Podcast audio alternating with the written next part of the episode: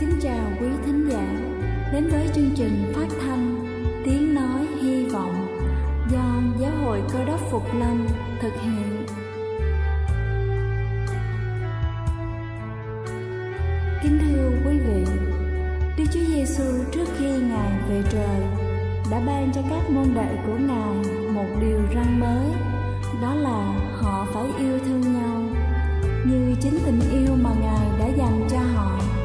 Quả thật vậy thưa quý vị, tình yêu thương là một món quà vô giá mà Chúa đã ban cho nhân loại, và đó cũng là thông điệp mà chúng tôi muốn gửi đến toàn thể quý vị. Nếu quý vị muốn tìm hiểu thêm về chương trình, về niềm tin hoặc muốn nghiên cứu về lời Chúa, xin quý vị gửi thư về chương trình phát thanh Tiếng Nói Hy Vọng, địa chỉ hai trăm hai mươi bốn Phan Đăng Lưu, phường ba, quận Phú Nhuận, thành phố Hồ Chí Minh, hoặc gửi email cho chúng tôi theo địa chỉ tiếng nói hy vọng a m o s at gmail dot com. Ngoài ra, quý vị cũng có thể liên lạc với bất kỳ hội thánh Cơ Đốc Phục Lâm tại địa phương gần nhất.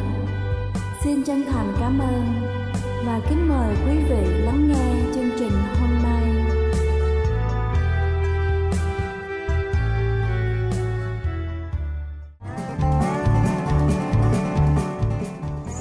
Kính chào quý vị thính giả trên khắp cả nước. Cầu xin Chúa luôn ở cùng và ban phước thật nhiều trên đời sống của quý vị. Kính thưa quý vị, một trong những chìa khóa quan trọng chống lão hóa và các nếp nhăn đó chính là collagen. Vì thế, nắm giữ cách thức giúp cơ thể sản sinh collagen là một cách làm đẹp tự nhiên, thiết thực và lâu dài. Collagen là một loại protein dạng sợi có vai trò quan trọng trong các mô liên kết của cơ thể, đặc biệt là da và tóc. Chính vì thế, collagen có thể được coi là bí mật của sự trẻ trung.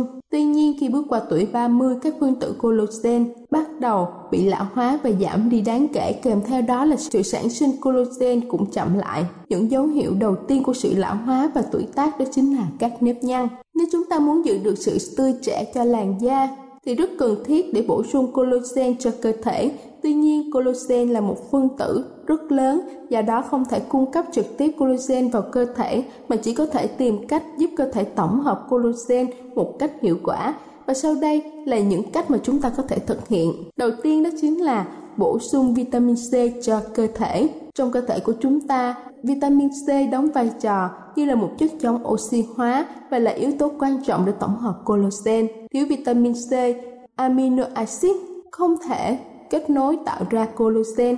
Để bổ sung vitamin C, chúng ta có thể sử dụng viên uống vitamin C hoặc là bổ sung bằng cách ăn nhiều thực phẩm chứa vitamin C. Chúng ta có thể ăn nhiều rau, quả có chứa nhiều vitamin C như là đu đủ, chuối, dâu tây, xoài, cam chanh, kiwi và các loại rau có màu xanh đậm như súp lơ xanh.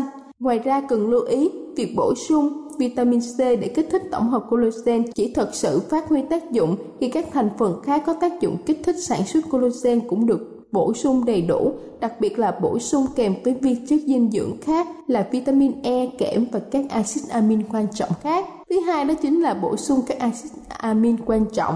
Collagen cũng là một loại protein, chính vì thế rất cần thiết để bổ sung các loại axit amin thiết yếu để collagen có thể tổng hợp. Tổng cộng có hai mươi loại axit amin khác nhau trong tế bào con người, nhưng chỉ có một số axit amin có chức năng tạo thành collagen, đó chính là threonine và proline. Cơ thể của chúng ta không thể sản xuất collagen nếu thiếu hai axit amin này. Threonine có nhiều trong các loại thực phẩm. Chúng ta có thể bổ sung axit amin này bằng cách ăn nhiều loại như là đậu lăng, đậu phộng, trứng sữa, đậu nành, măng tây, thịt bò và thịt gà. Không giống như threonine, Procline là một axit amin không thiết yếu, nghĩa là cơ thể của chúng ta hay là các axit amin khác có thể tự sản xuất ra được. Tuy nhiên, cũng có thể giúp đỡ cơ thể bằng cách bổ sung các thực phẩm giàu procline như là đậu nành, sữa, phô mai, thịt bò và bắp cải. Thứ ba đó chính là chống nắng và chế độ sinh hoạt điều độ cân bằng.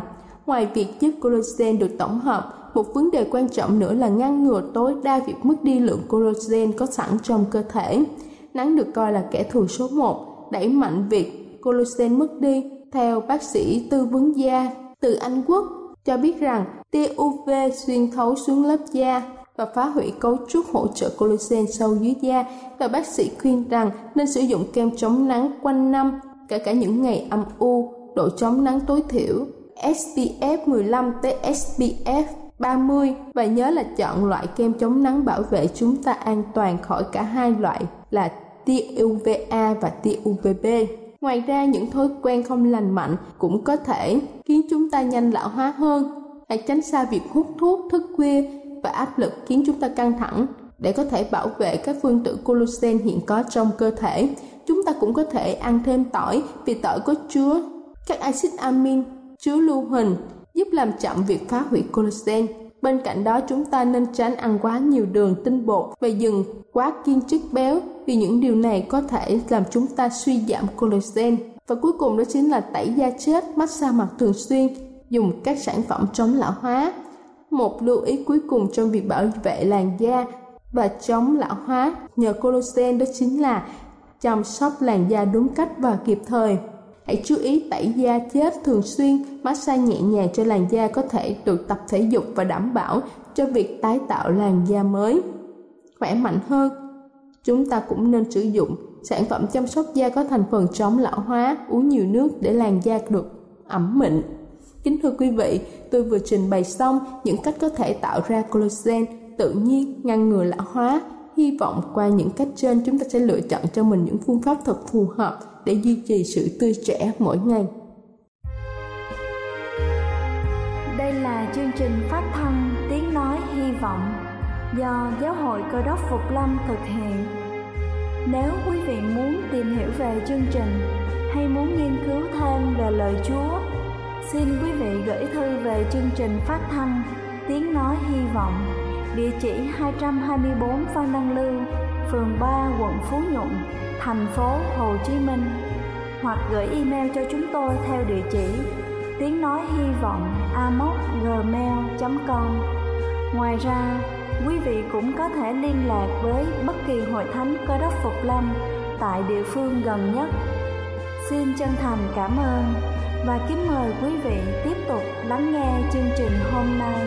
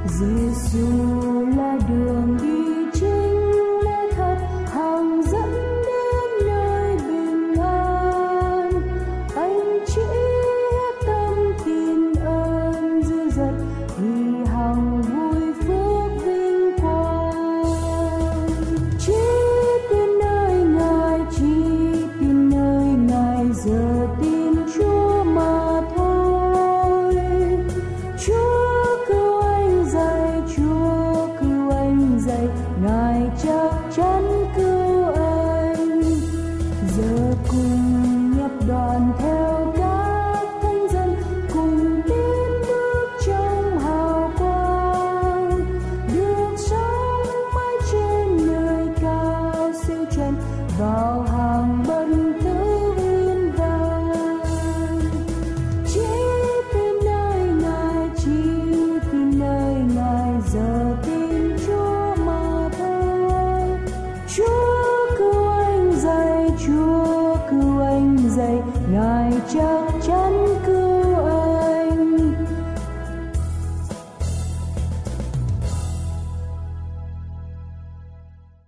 Kính chào quý tín hữu, kính thưa quý vị và các bạn thân mến. Đề tài chúng tôi trình bày cùng quý vị hôm nay là hãy tận dụng khả năng của chính mình để phụng sự Chúa. Đức Chúa Trời đã tạo dựng mỗi người trong chúng ta một cách độc nhất. Cho nên trên thế giới, trong nhân loại, không ai giống ai cả. Điều này chứng tỏ rằng không một ai khác trên thế giới này có thể thực hiện được cái vai trò mà Đức Chúa Trời đã an bài cho mỗi người trong chúng ta. Kinh Thánh truyền dạy rằng mỗi người trong anh em hãy lấy ơn mình đã được mà giúp đỡ lẫn nhau, khác nào người quản lý trung tín giữ các thứ ơn của Đức Chúa Trời.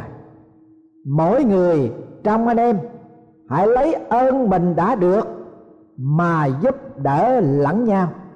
Ơn nói ở đây là khả năng của mỗi cơ đốc nhân tốt. Khả năng của con người là những cái tài năng bẩm sinh khác nhau. Có người được bẩm sinh về tiếng nói, ra đời và học nói rất là nhanh. Có người khác thì chậm nói. Người khác nữa thì có khả năng bẩm sinh về thể thao, nên có sức khỏe tốt, có bắp thịt dẻo dai cường tráng. Có người thì giỏi toán, hai giỏi âm nhạc hoặc thạo về cơ khí.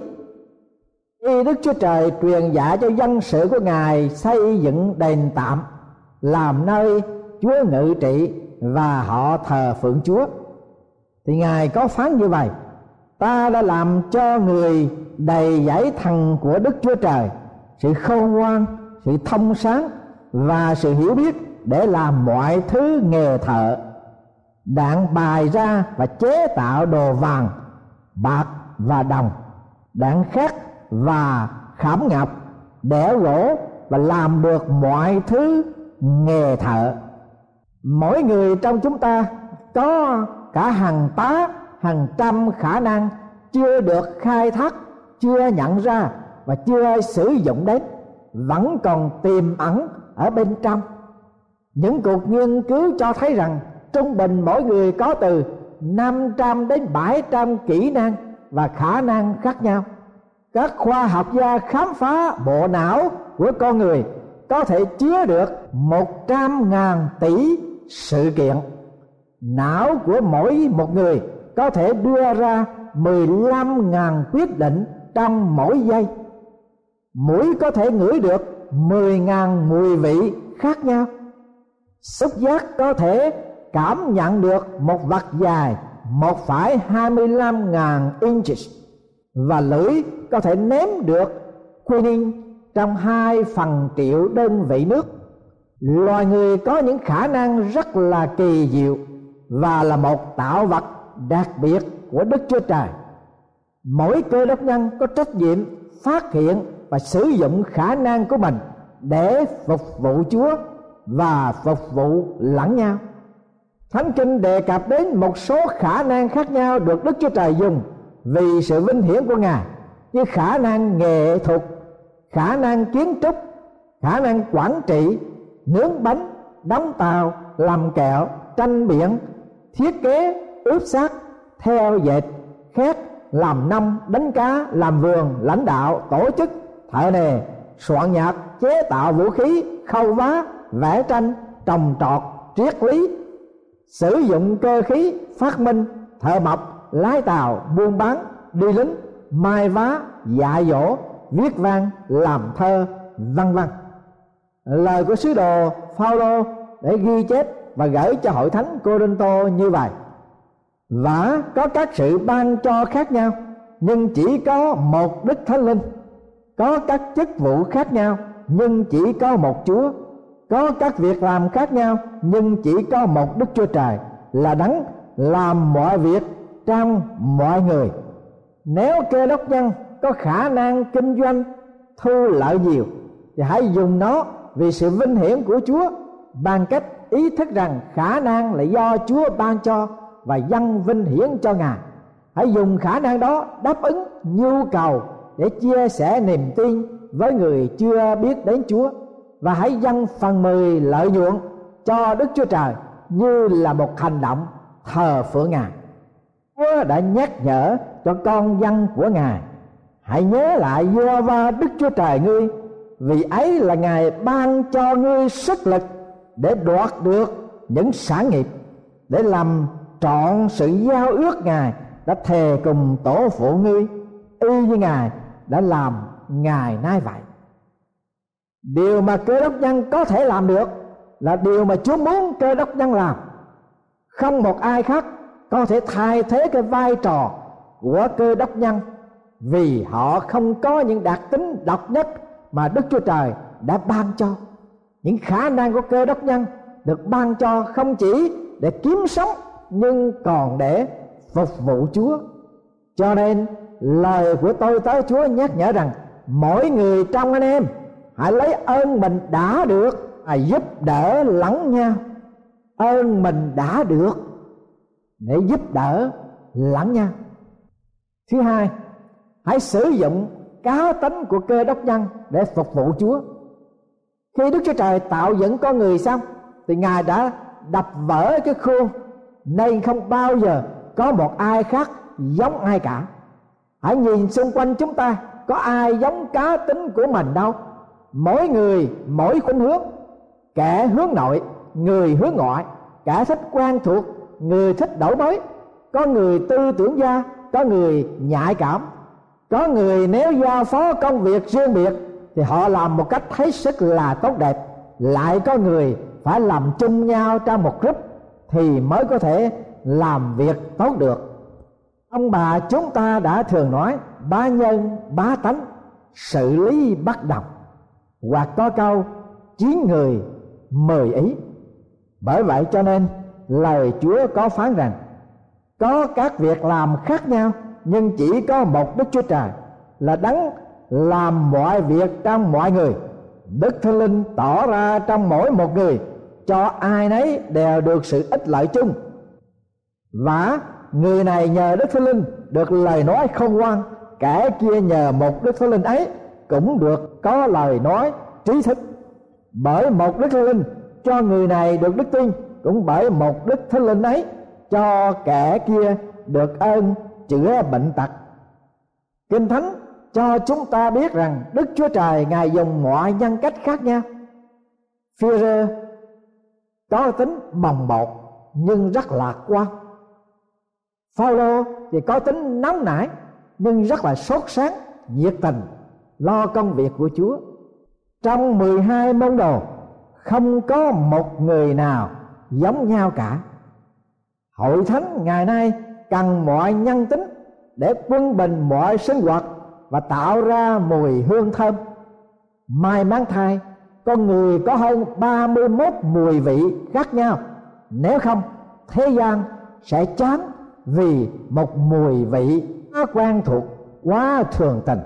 Một chuyện vui người ta kể rằng có một anh cán bộ ngoài Bắc vào Nam ở tại Việt Nam để làm công tác. Anh thấy món ăn ở trong miền Nam ngon quá, nên lúc về mua một quyển sách nấu ăn đem về miền Bắc tặng cho bà vợ. Bà vợ thấy chồng khen món ăn trong Nam ghê quá, bằng đem sách ra đọc rồi thực hành ngay. Anh cán bộ ăn món vợ nấu xong liền hỏi: em à, sao món nào em nấu cũng có mùi cà phê hết, là làm sao vậy? Bà vợ ôn tồn trả lời: em cũng chả hiểu nữa, anh bảo em cứ theo sách mà làm. Thì đây nha, một muỗng cà phê nước mắm này, một muỗng cà phê mỡ này. Chúng ta nghe câu chuyện mà thắc cười, nhưng nó gợi ý cho chúng ta rằng nếu cùng một mùi vị thì nó chán chường biết bao. Giống như kính màu, cá tính khác biệt của Cơ Đốc nhân phản chiếu ánh sáng của Đức Chúa Trời theo nhiều màu sắc khác nhau, khiến cho đại gia đình của Chúa được sâu sắc và đa dạng. Sử dụng đúng khả năng mà Đức Chúa Trời đã tạo dựng ở trong mỗi người, Cơ Đốc nhân sẽ được từng trải đầy trọn, thỏa lòng, và kết quả ai nấy đều rất thích ứng, trong mọi hoàn cảnh, trong mọi sinh hoạt, trong mọi lúc, mọi nơi. Cơ đốc nhân phải tận dụng những kinh nghiệm của mình để phục vụ Chúa. Có sáu loại kinh nghiệm mà mỗi người đều phải trải qua trong đời sống hàng ngày. Kinh nghiệm của gia đình, học được những điều gì khi lớn lên ở trong gia đình của mình. Kinh nghiệm về giáo dục, các môn học thích nhất từ nhà trường, hay là những kỷ niệm trong các môn học ở tại nhà trường. Kinh nghiệm nghề nghiệp, yêu chuộng và được thành công ở trong công việc là gì. Kinh nghiệm về thuộc linh, thời điểm nào có ý nghĩa nhất giữa cơ đốc nhân với Đức Chúa Trời. Kinh nghiệm về phục vụ, ở trong quá khứ cơ đốc nhân đã phục vụ Chúa như thế nào. Kinh nghiệm đau thương, cơ đốc nhân được học hỏi những gì từ các nan đề, từ những nỗi niềm thương đau, khó khăn và thử thách của cuộc đời. Loại kinh nghiệm cuối cùng Chúa dùng nhiều nhất để uốn nắn cơ đốc nhân để chuẩn bị phục vụ Chúa. Đức Chúa Trời không hề phí lãng một nỗi đau thương nào cả. Ai có thể giúp một người nghiện thuốc phiện tốt hơn là một người đã nghiện thuốc phiện trước đây và ông ta đã được tự do, được chiến thắng cái yếu đuối đó? Ai có thể giúp cho một người mẹ có con qua đời bằng một người mẹ đã trải qua nỗi đau thương khi đứa con của bà đã đi vào trong cõi chết? Vâng, tất cả những cái kinh nghiệm đó Đức Chúa Trời Ngài không muốn lãng phí một cái nào cả, dầu nhỏ hay lớn. Những cái kinh nghiệm đó là những cái từng trải rất quan trọng và có hiệu lực để có thể giúp đỡ lẫn nhau. Chính Đức Chúa Trời cho phép con người trải qua kinh nghiệm đau thương đó có một chủ đích để trang bị cơ đốc nhân phục vụ kẻ khác. Chúng ta hãy nghe Thánh Đồ Phô-lô từng trải trong lĩnh vực này. Ông nói: Ngài yên ủi chúng tôi trong mọi sự khốn nạn, hầu cho nhân sự yên ủi mà Ngài đã yên ủi chúng tôi thì chúng tôi cũng có thể yên ủi kẻ khác trong sự khốn nạn nào mà họ gặp. Nếu cơ đốc nhân thật sự khao khát muốn phục vụ Chúa, cơ đốc nhân phải hiểu lẽ thật này. Những từng trải đau thương không cần phải che đậy hay giấu giếm.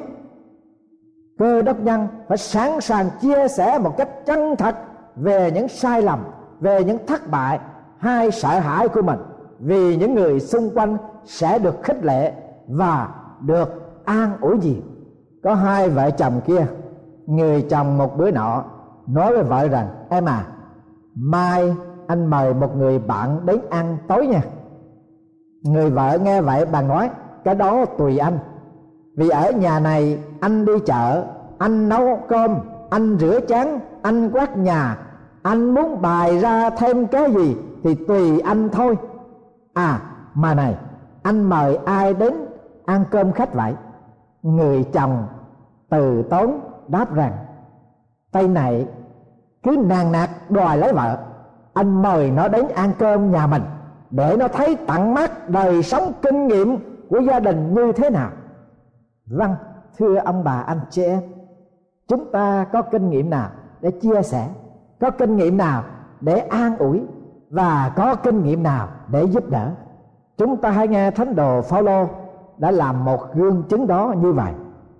Hỡi anh em, chúng tôi không muốn để anh em chẳng biết sự khốn nạn đã xảy đến cho chúng tôi trong xứ A-si, và chúng tôi đã bị đè nén quá chừng, quá sức mình, để nỗi mất lòng trông cậy giữ sự sống.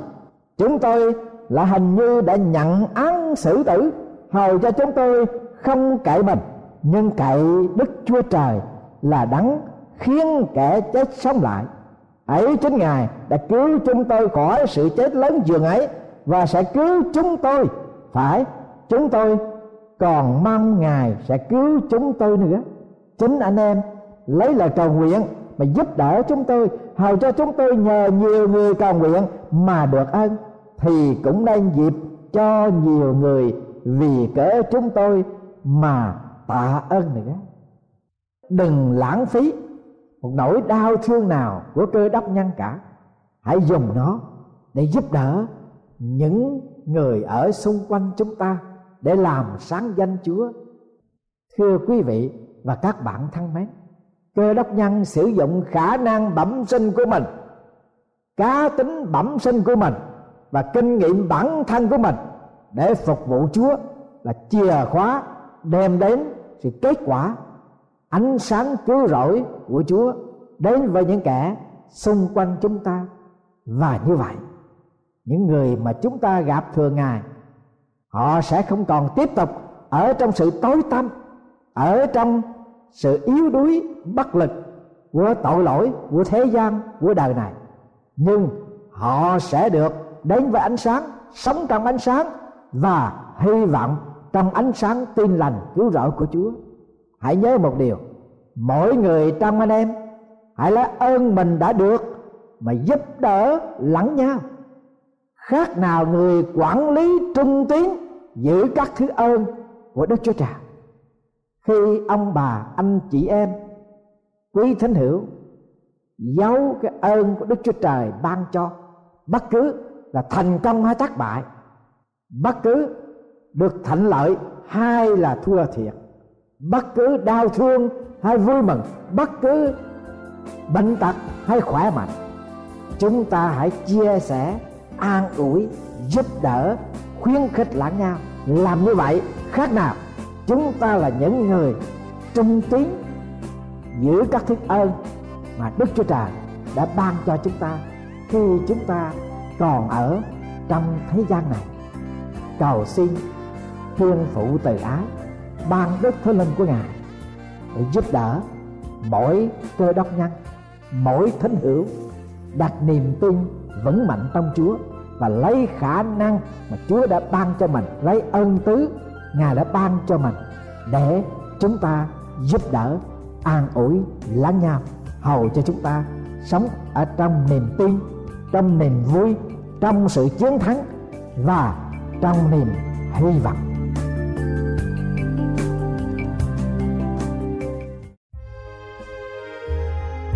Đây là chương trình phát thanh Tiếng Nói Hy Vọng do Giáo hội Cơ Đốc Phục Lâm thực hiện.